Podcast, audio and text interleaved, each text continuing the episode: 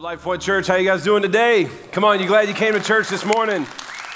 It's a joy to have all of you with us today. I want to say a big welcome again, like Stephanie did, to all of our first time guests, as well as everyone joining us online and at our Austin Peay State University campus, as well as those in Arizona. We're so thankful in Chandler, Arizona, for what the Lord is doing, and we're just glad to be one church in a lot of places. Hey, Life Point, can we give it up for our whole church family and our guests today? Come on, welcome, welcome.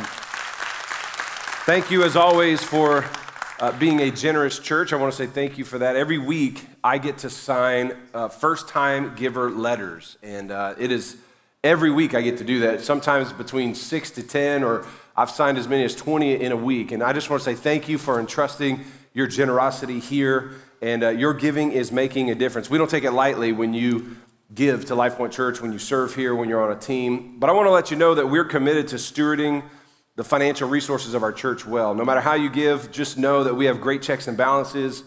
We live and lead on a budget. We have an amazing church board who keeps a watchful eye on all of the finances of our church, as well as an amazing finance team who manage it well.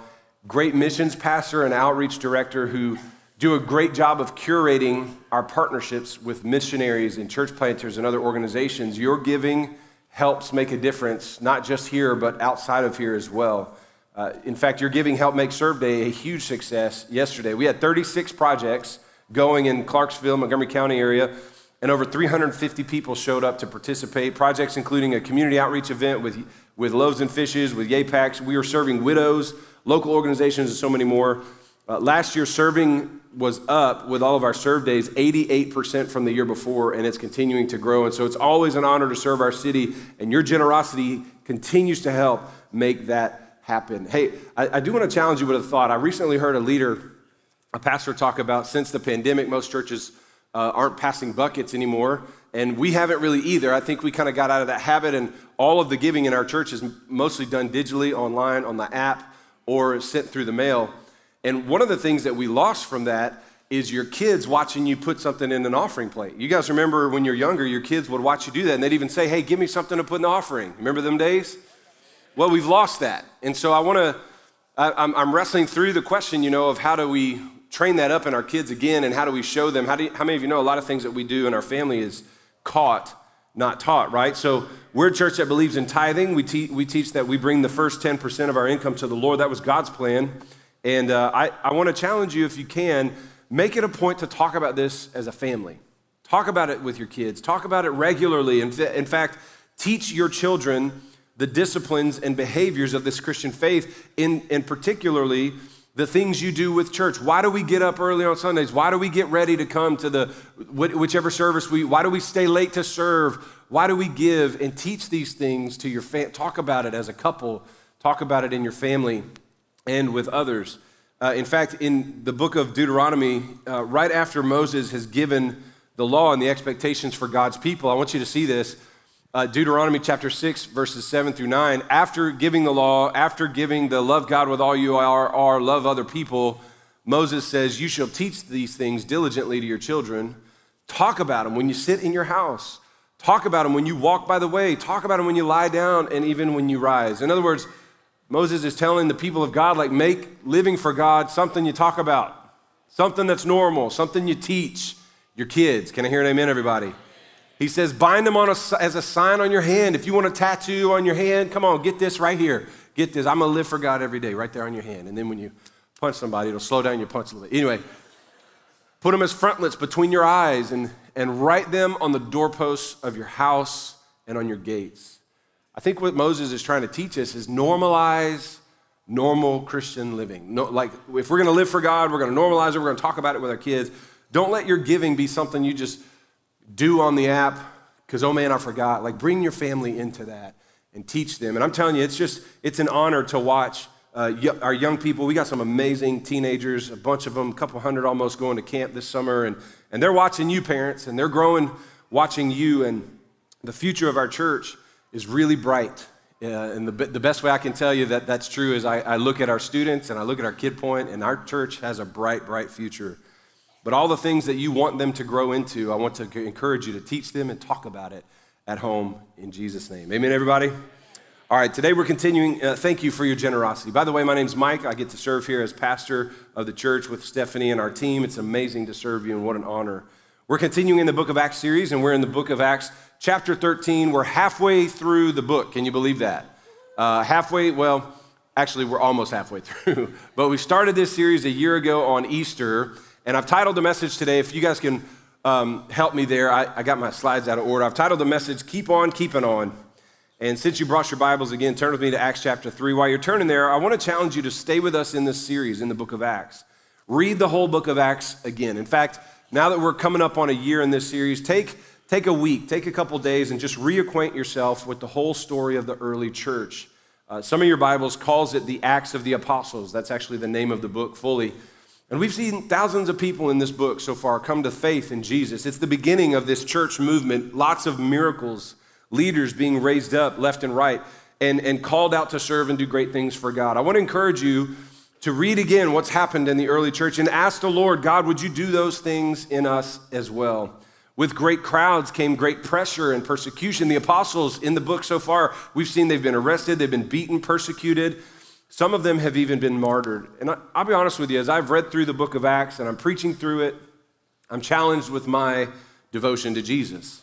I'm challenged with our commitment as a church, as I'm leading our church and pastoring. I'm, I'm, I'm wondering are we doing faith the way they did faith in the book of Acts? Are we doing faith the way God calls us to do faith? I'm challenged with whether or not I'm willing to suffer for my faith. If I'm being really transparent, I think uh, being a Christian today doesn't cost us a ton. It's kind of comfortable, especially in this part of the United States. It's somewhat of a cultural reality. But I'm asking myself questions as I'm reading about these great leaders and great Christians and, and normal, regular, just church attenders in the book of Acts. Has it cost me anything to follow Christ? Has it cost me anything to be a Christian? Does it anymore to live as a pastor and to give my life to ministry? The last two years have been tough to live through, right? We've talked about it so much, and it's kind of, I'm, I'm kind of glad to see a lot of the, the cultural voices saying, let's move on, let's move forward. But the last two years have revealed some things, honestly, and, and it's the first time for many of us that our commitment to our faith practices has been tested so rigorously. I mean, when our churches shut down two years ago, we, we closed for 15 weeks. Some are still closed, actually, in America. But many Christians wrestled with their commitment to God, their faith in Jesus, their commitment to the church. In fact, people are leaving their churches as well as their faith in Christ since the pandemic. At one point, there was research that suggested one third of church attending, self identified Christians, when the pandemic hit, quit attending church, quit attending small groups, did not get online and watch, no longer to this day read their Bibles or even pray. The disruptions of the past two years have been costly and have revealed a terrible lack of real commitment. I'll be honest with you, there's, there's nothing this world could offer us that should stop us from following and loving Jesus. But the last two years have thrown some things at us, and a third of the American church has left the faith. That's just weird to me. Does it cost me anything? Like, like am I gonna get up and tune in? Am I gonna still go when it's stressful? Is it going to cost me anything to lean into my faith and to give more and to serve people, even when our faith has been challenged? COVID was not an attack necessarily on the Christian faith, but COVID and the, the other realities of our culture have revealed maybe the weakness or the lack of commitment in many of our Christian faith. But as you read through the book of Acts, are you challenged to live out your faith with stronger commitment like they were? Do you see a difference in how they followed Jesus versus how we follow Jesus today? I mean, do we desire the same boldness and conviction for Christ? Has it actually cost us anything to follow the Lord? Do we see the same types of miracles and pressure like they did then? Notice I coupled miracles and pressure, victories and pain. I want to tell you, we serve the same God as they served in the book of Acts. Our world is full of the same types of mean people as we're in the book of Acts. And our world needs the same miracles and healings and salvations and revivals that we read about in the book of Acts. Do we want that any longer? Man, I've been curious in these last couple weeks. What are we hoping for out of this series? I honestly don't believe God wanted me to preach through this book just to teach my church a cool history series or to simply give us better understanding of what the Bible says in the book of Acts. I believe God brought us to this series because the same God who moved in these people is the same God who wants to move in us. The same miracles that God did then are the miracles God wants to do now. The same revivals that God did in Acts are the revivals God wants to do in Clarksville and Arizona and at Austin Peay. The same pressures that they faced might be the same pressures we will face. But the same power that existed throughout the book of Acts is the same power of God that is available to us. The God of the book of Acts is the God of Life Point Church, too. Can I hear a big amen, everybody? So, so why are we reading this book? Why are we studying this book? Why are we preaching through this book together? Something I'm reflecting on as we're coming up on the one year anniversary of this series, and we've got another year to go. Well, we're going to pick up in the next chapter, chapter 13. And they're not stopping their love for God. We, we kind of come to the end of this pressure pressure chapter, Herod the king is arresting Christians and he's killed James, one of the close friends of Jesus and of Peter. He had arrested Peter, had him thrown in jail with the plan to execute him as well. The Lord sets him free.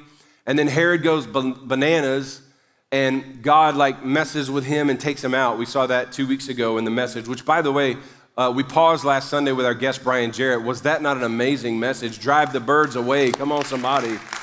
Thank you to Brian. But we're picking up, and after, after a passage with terrible pressure, like awful persecution in the church, the gospel keeps on keeping on.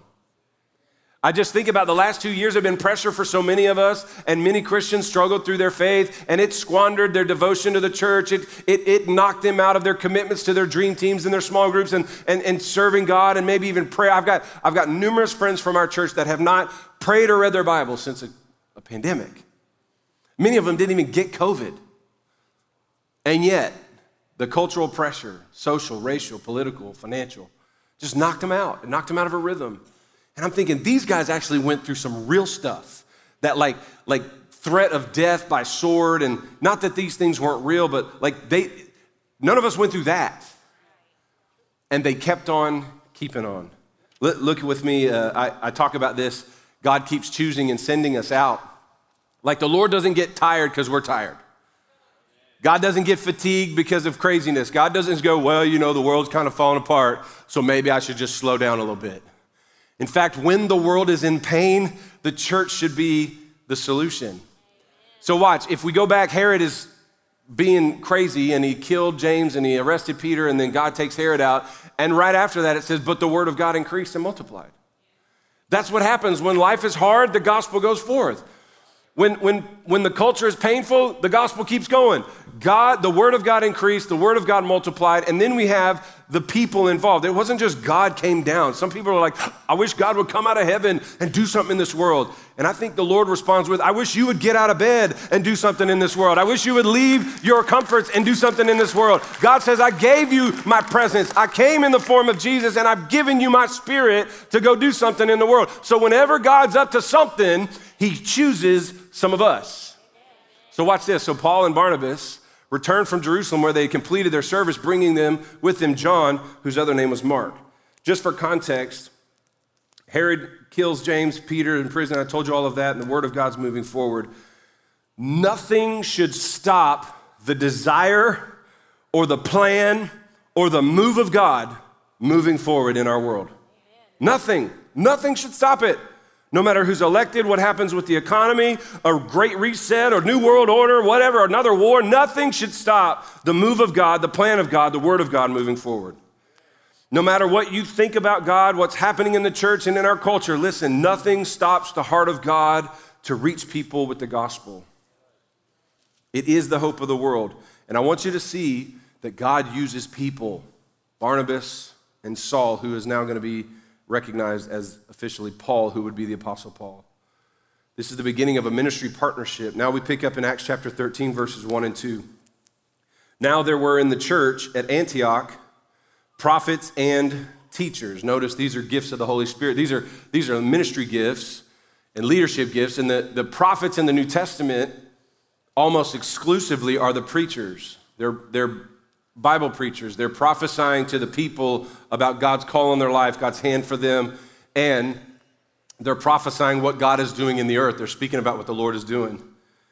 Prophets and teachers Barnabas, Simeon, who was called Niger, Lucius of Cyrene, Manaen, a lifelong friend of Herod the Tetrarch, and Saul, who we just saw.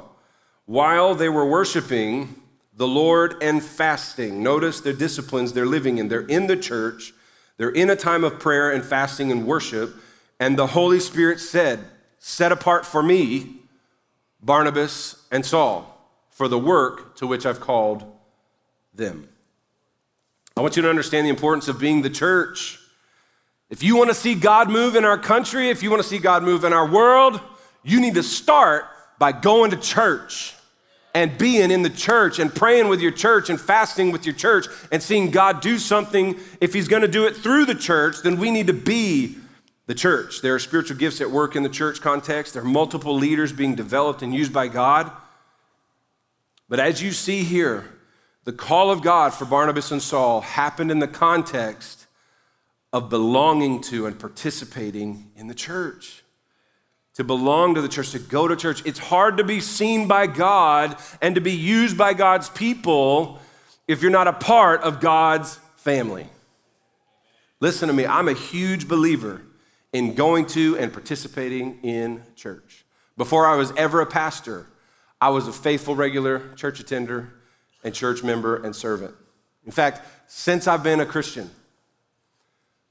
I don't think I've ever skipped church. But that's not because I'm a pastor and work there. It's because I'm a Christian and I love Jesus and I love his church. And people go, our church is flawed and it's full of hypocrites. No, we ain't full yet. There's plenty of room, and of course it's flawed. And where else do you want flawed people to be? And right now, there's an onslaught of attacks against the church, the enterprise, the leaders of churches all around the world. Listen, you focus on Jesus. You, you focus on the body of Christ getting better. You stay committed to a church group of people that are just as imperfect as you. Even leaders are flawed, even leaders are imperfect. We're not here to follow leaders, we're here to follow Jesus. But we do it in community, and God puts gifts in the body. God puts leaders. But there's no way that Barnabas and Saul would have been seen by God or seen by his people or called out if they hadn't been a part of the church. Some of us read this and we think, well, yeah, Paul and Barnabas, they must have been Bible college grads and they were called to be pastors. We don't know they were called to ministry until right here. But you know what they were doing before right here? Going to church, serving the church, participating in the life of the church going to discipleship, being in small group, taking communion, rolling their eyes at craziness. I want to challenge you, especially all of us that are watching still online. Listen to me, and I'm, gonna, I'm just going to say it because I love you. It is so important for you to be with your church. Just like you know the difference in shopping online and shopping at Lowe's. Come on, somebody. Like, I don't ever believe I can't shop for clothes online. I'm a weird fit. I've sent more clothes back to the internet. Every time my wife tries to buy me something online, she goes, I saw this on a photo of, you know, whatever, and, and I bought it for you. And it was on a skinny, good looking, like young, shorts model. That ain't me. I send it back. There's a difference. I got to try clothes on, you know what I'm saying? And just the same as shopping for, you can't pick out your own melons on the internet. I don't know why that was what came to my mind just now. I don't even know. Thump them, listen, smell them. Anybody else do that with your cantaloupes? Come on now. Some of you youngsters are like, I buy my cantaloupe in a jar. I don't even get that. Listen, I want to encourage you. There's nothing like being in the room with other people. Get off your couch. Get in the room, brush your teeth, get your jammies out, and put on some clothes and come on. For all of you that are in church rooms, now I'm talking to you guys, it is super important for you to exercise your gifts within your church. If all you do for church is show up, sit, listen, receive, and leave, look at me. You're not participating in your church. You are taking from those of us who are participating. And I get it. That's a place to start, but it is not a way to live and it's not a place to end. in your Christian life. It's so important that we exercise our gifts in the church. Here we see in the text the gifts of prophets and teachers being exercised. The gifts, they're praying and they're fasting. Listen, we see gifts of preaching and leadership and teaching. So, what's your gift? Maybe God's put in you administration or helps or preaching or healing, the gift of faith, the gift of miracles, the gift of administration, whatever it is. How can God use you at Life Point Church? On a team serving others, you are a gift to the church. And if we're gonna be a church that sees the outcomes of the book of Acts, we gotta be a church that does the inputs of the Christians of the book of Acts. This is God's plan for every one of you to serve God, serving people, serve your church somehow, be a part of it regularly, and use your gift to serve others. Am I yelling? I feel like I'm yelling. Notice, though, in context of the church, because they're known. Barnabas and Saul didn't just show up to some meeting and all of a sudden get some supernatural encounter with God. They were known in the church. How many of you know that people want to like confirm what God is calling out in you? And they're going to be able to do that because you're around and you're serving and you're participating in this thing. So, because they're known for being there, because they're known for serving, God shows up and sets Barnabas and Saul aside for ministry for God. They end up now going on their first missionary journey, it's what we call that, to preach and to teach and to bring healing and miracles and to start churches. But they were called by God from within their church. They didn't just come up with this idea on their own. They didn't just watch a bunch of clips of preachers and go, I could do that. God saw them faithful to the church, and that's where He called them. Out of faithfulness to His church, God said, I'll use you in my church. God let the other people see the servant hearts of Barnabas and Saul and Paul. God called them from within their church. So let me just ask you a couple questions as I read this. Does God have the right in your life to disrupt your calendar and your career and your schedule, does God have the right to disrupt your life and call you to do something great for Him? Well, you say yes, right? But like Barnabas and Saul had other jobs.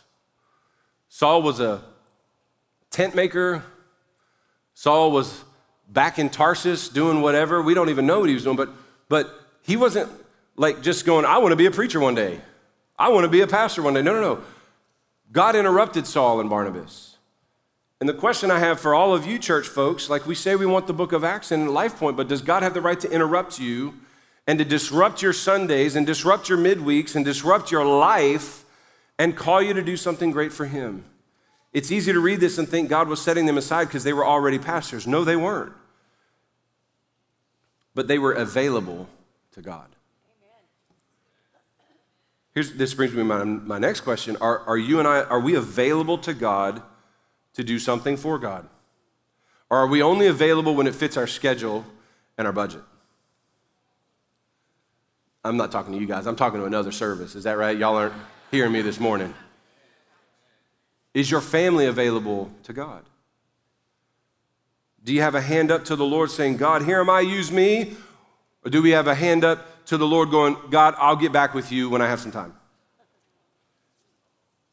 We try to make it easy for you at Life Point to be used by God, right? We say, get on a dream team, get into a small group, host a small group, serve on a serve day. But for real, does God have your permission? And this is, I'm asking it this way because I'm afraid that many of us actually think this is right. But does God have your permission to choose you and to send you to do something for Him? Hopefully, all of you would say yes. This is an easy place for you to say yes. Amen. Does God have your permission to choose you and to send you to do something for Him? Well, what about serving in your church? What about going on a missions trip this summer? What about leading in our special needs room in Kid Point? What about giving a huge offering? What about quitting your job because God wants you to work in vocational ministry? What about leaving another calling and another assignment that you thought you were pursuing to do something for God. Does, I, I just, I'm curious, does God have access to all of you? And does he have permission to send you to tell the gospel to your coworkers and to tell them about Jesus or your classmates? Does God have the freedom to set you aside and to use you to do something for him? You may not go on a missionary journey to Cyprus like Paul and Barnabas, but Can He use you to go to your office? Can He use you to tell your neighbors about Jesus? Are y'all hearing what I'm saying? I think, I think part of reading the book of Acts is I'm convicted. I go, God, do you still, do I still give you all of me? Eat me as a pastor. I do this for a living, like I'm a professional Christian. And I still have to say to the Lord, God, you can still do whatever you want with me. Like literally, I tell the Lord at times, it's like, if you don't ever want me here and you want me do, you want me on the team serving another leader, God, however you want me here, I am at your disposal to be used by God. I believe, like Paul and Barnabas, God has an assignment on every one of your life. God has designed you with purpose and with His purpose. So here's what I'll tell you you will have all the time that you need to do all that God wants you to do. You'll have all the money you'll ever need to do all that God wants you to do. You'll have all the right words to say to do all that God wants you to say. But can God call you? Can God use you? Can God set you aside and send you to do something? We look at Paul and Barnabas as these like mighty, mighty, just amazing leaders of the faith. Nope, they're just like you and me. They were just available to God. So are we. Should, are we available to God? I, am going to tell you something as a church. We want to be a sending church. We want to be a church that sends people to the marketplace, that sends people to the university, that sends people into missions, that sends people into ministry. Has maybe God is stirring some of you right now when I'm talking about this. You, you've been wrestling with this, maybe a call to missions or a call to be a pastor one day or to church plant or to be on staff at a church. And, and maybe God's stirring that in you, or maybe God's put in you a desire to share, share the gospel with somebody else. And you've just not, you've just thought, well, that's just me thinking it's bad coffee. No, no, no. Does God have the right to disrupt your life and to use him for his glory? Can he start with your Sundays? Can he start with a serve day? Can he start with your midweek small group life? Can God be like have access to you to use you for his glory? We want to be a sending church that sees people set aside by God for missions and ministry and serving in our community and preaching the gospel. We want to raise up missionaries out of our church and pastors and church planters. And if that's something God stirred in you, we want to fan the flame for that. You don't have to do church like us. You need to do church like God's called you to do it. And missions and ministry. But we want to be a church where God can stir people up because we're going to keep on keeping on. As hard as this world gets, the bigger we want the gospel to be. Y'all get anything out of this so far? I feel like I'm preaching my guts out up here and I'm just making everybody mad. Second, the gospel is a message on the move. Like that's what it is. The gospel is not just something we tuck away in our heart and hide it in our bosom. Just hold it close, me and Jesus. No, no, no. It's a message to be told. I'm always amazed at Christians who love sports and sports teams and talk about that way more than they talk about the God who saved them from eternal hell. Oh my gosh, did you see what happened with LeBron? No. I don't care about none of that stuff. I really don't. My wife always gets mad at me every year at March Madness because I'm three days into the, con- the, the um, contest. Yeah, that's how much I love it.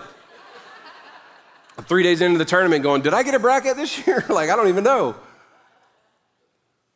I'm just, that's not my passion, whatever. But I'm always amazed, and I don't care if you love sports. Do you love the gospel that much? Do you love the story of what, what God's doing in the earth? Let me tell you a cool story that I heard just two nights ago. Mike Campbell, our missions pastor, was in Ghana for a month. Did you guys know that you sent him to Ghana for a month? And he was out there preaching and teaching. He preached like dozens of times. And he said, Pastor Mike, it, one of the coolest things, this lady came up to me in a service with a giant growth on her neck. And I laid hands and prayed over her, and instantly it was removed before our eyes. Come on, somebody. Let's talk about that. Let's talk about Jesus. We talk, we sing it, right? Let's talk about it. This is a message on the move. Look at this verse 3. After fasting and praying, they laid hands on them and sent them off. Twice we see them fasting and praying in this text. They were, they were while fasting and praying, the Lord said, Set them apart for me. So then, after fasting and praying, they laid their hands and sent them. They didn't go, You guys are special Christians. Well, you know, let's just do whatever. No, they sent them off to do missions. It's great. And again, in the church context, they're seeking God in prayer and fasting.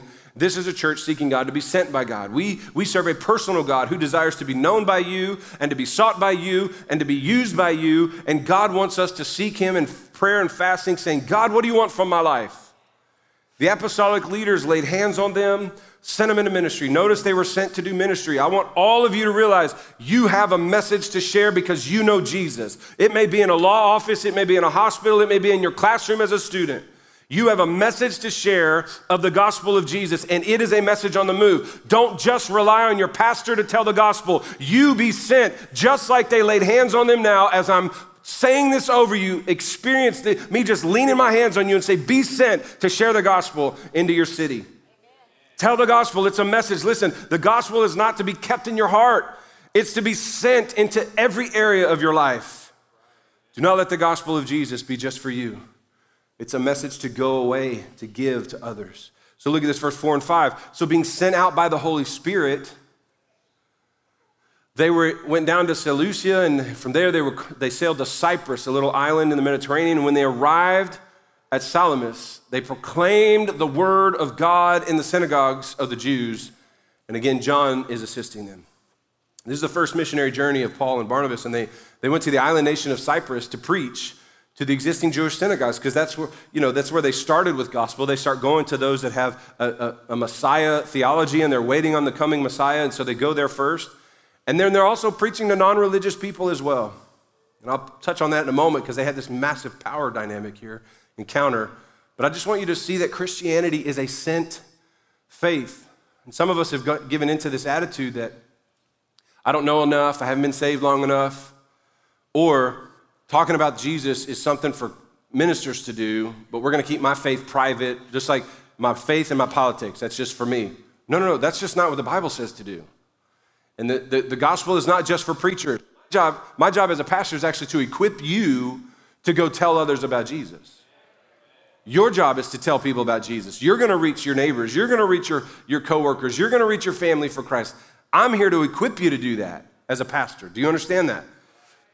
So when John comes along to help them, we don't see much about what John actually did, but that he was their assistant. And we see that he's with them. He's on the road with Paul and Barnabas, serving, helping, coming along. And I'm, I'm really humbled by the partnership. It, it causes me to ask the question what am I sharing with others, and where is God sending me, and who is God sending with me?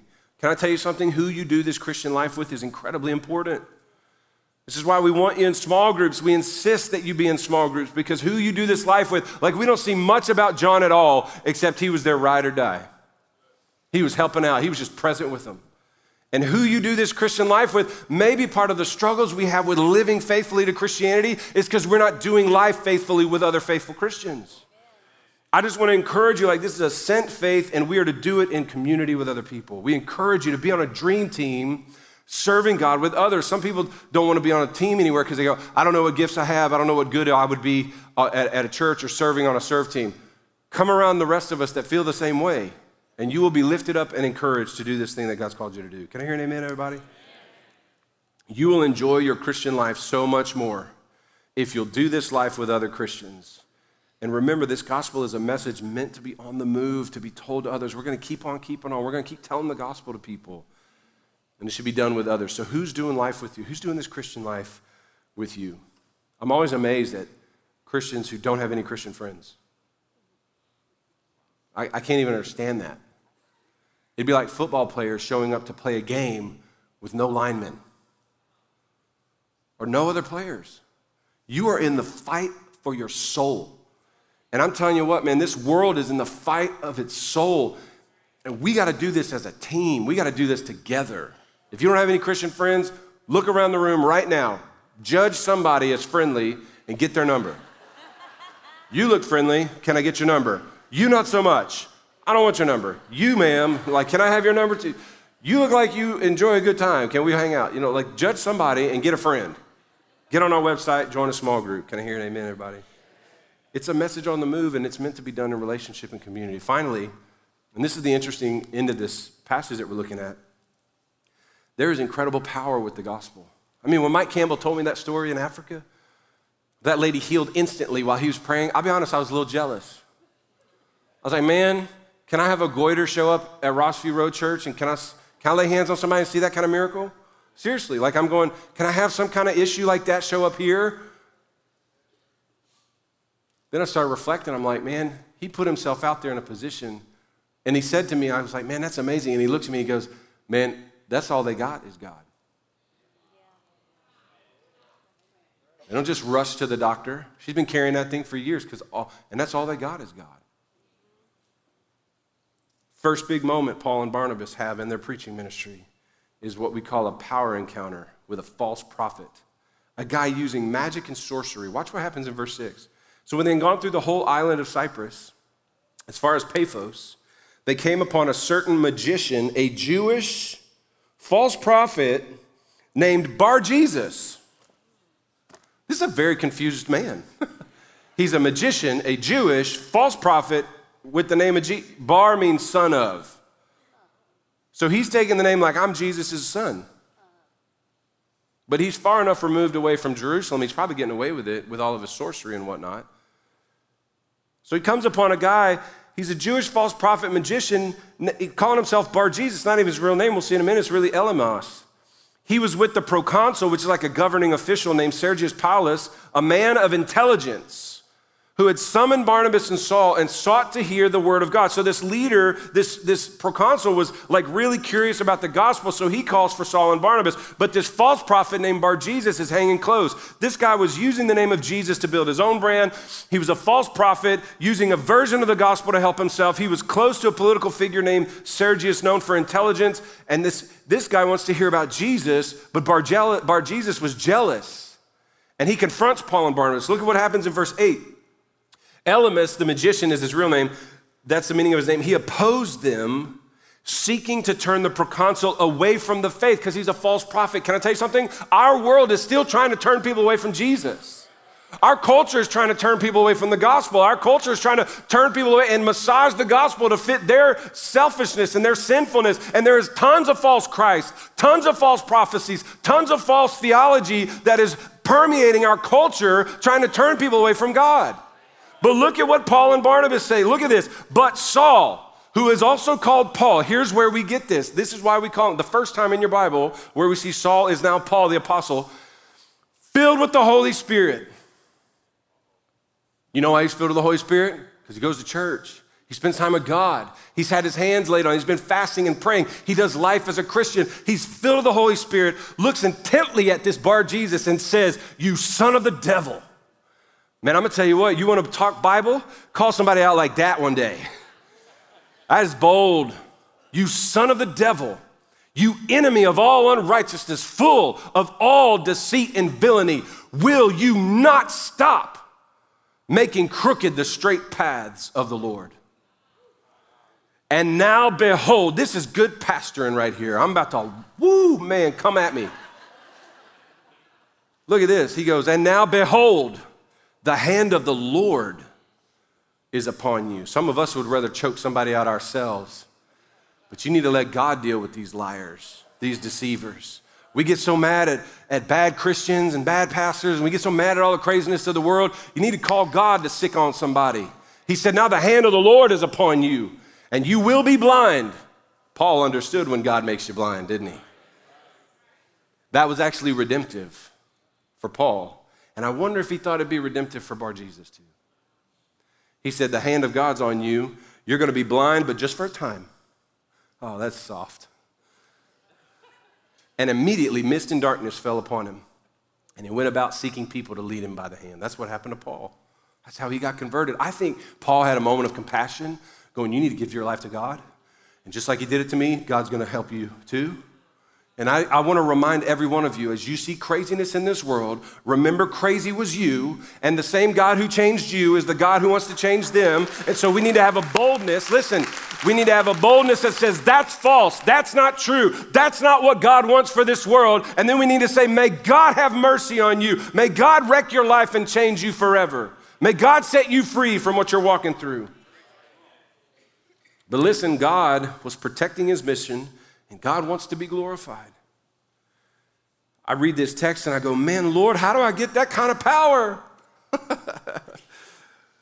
well, where's the power of God in the church today? Can God still move powerfully in your life and job and family? Can God still do miracles in and through you? The answer is yes. But what's different in Saul and me is availability.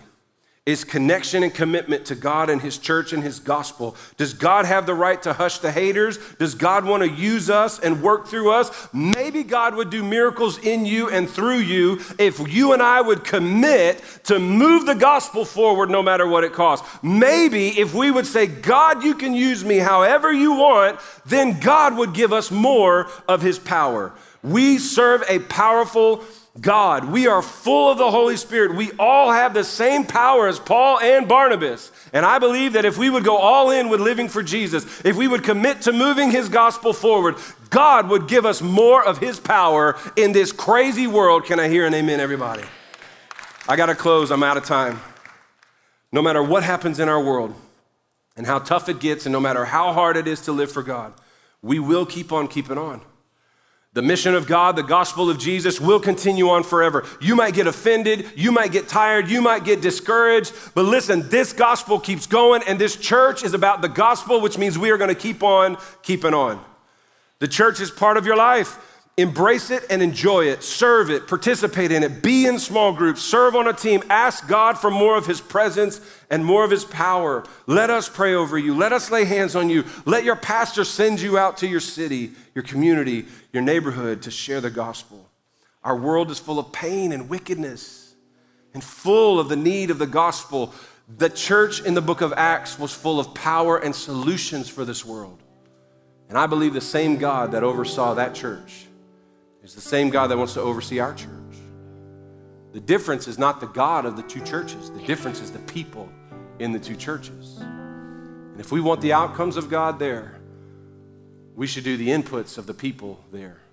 We should be so devoted to the scripture and the things of God, so devoted to life together, moving the ministry forward, overcoming offense, saying yes to forgiveness, loving one another, bearing with one another. You know what that means? Putting up with folks.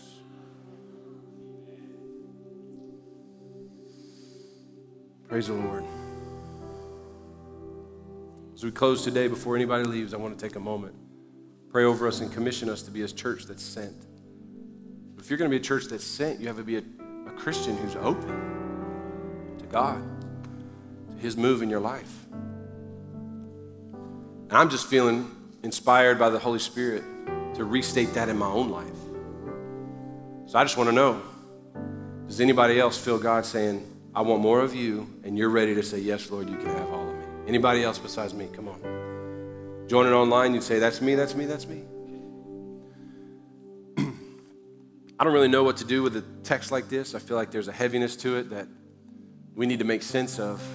The First thing we need to do is just go back to God and say, Lord, here I am. You can have all of me. Use me any way you see fit. Father, in Jesus' name, God, would you open us, open our spirits and our hearts to say, Lord, here am I, use me. God, would you forgive us of protecting our faith and protecting our calendars and protecting our comforts? God, would you forgive us of that? And Lord, would you remind us, like you did in the book of Acts, that there's a great power in what you want to do in the earth, and you want to do it through your church. So, God, I pray we would say, Lord, whatever you want to do in our city, whatever you want to do in our families, let it come through us. Let it go through us because we're available to you. In Jesus' name. In Jesus' name. God, thank you for your forgiveness. Thank you, Lord God, that you forgive us and redeem us. God, you reconcile us back to your mission and your ministry. Can everybody pray this with me? Say, God, I believe in Jesus. I believe he died for me so that I can live for him all the days of my life. I confess my sin. I ask for your forgiveness. I receive your salvation. And now say this say, Lord, I'm open to an assignment from God to live my life in a way that pleases you, that serves you, that does all that you've asked me to do to the glory of God, not for me, but for you. In Jesus' name. Can you open your hands to the Lord and say, Lord, I'm all in? Say, God, whatever you want, I'm yours. In Jesus' name in Jesus' name. Come on, amen, everybody. Amen.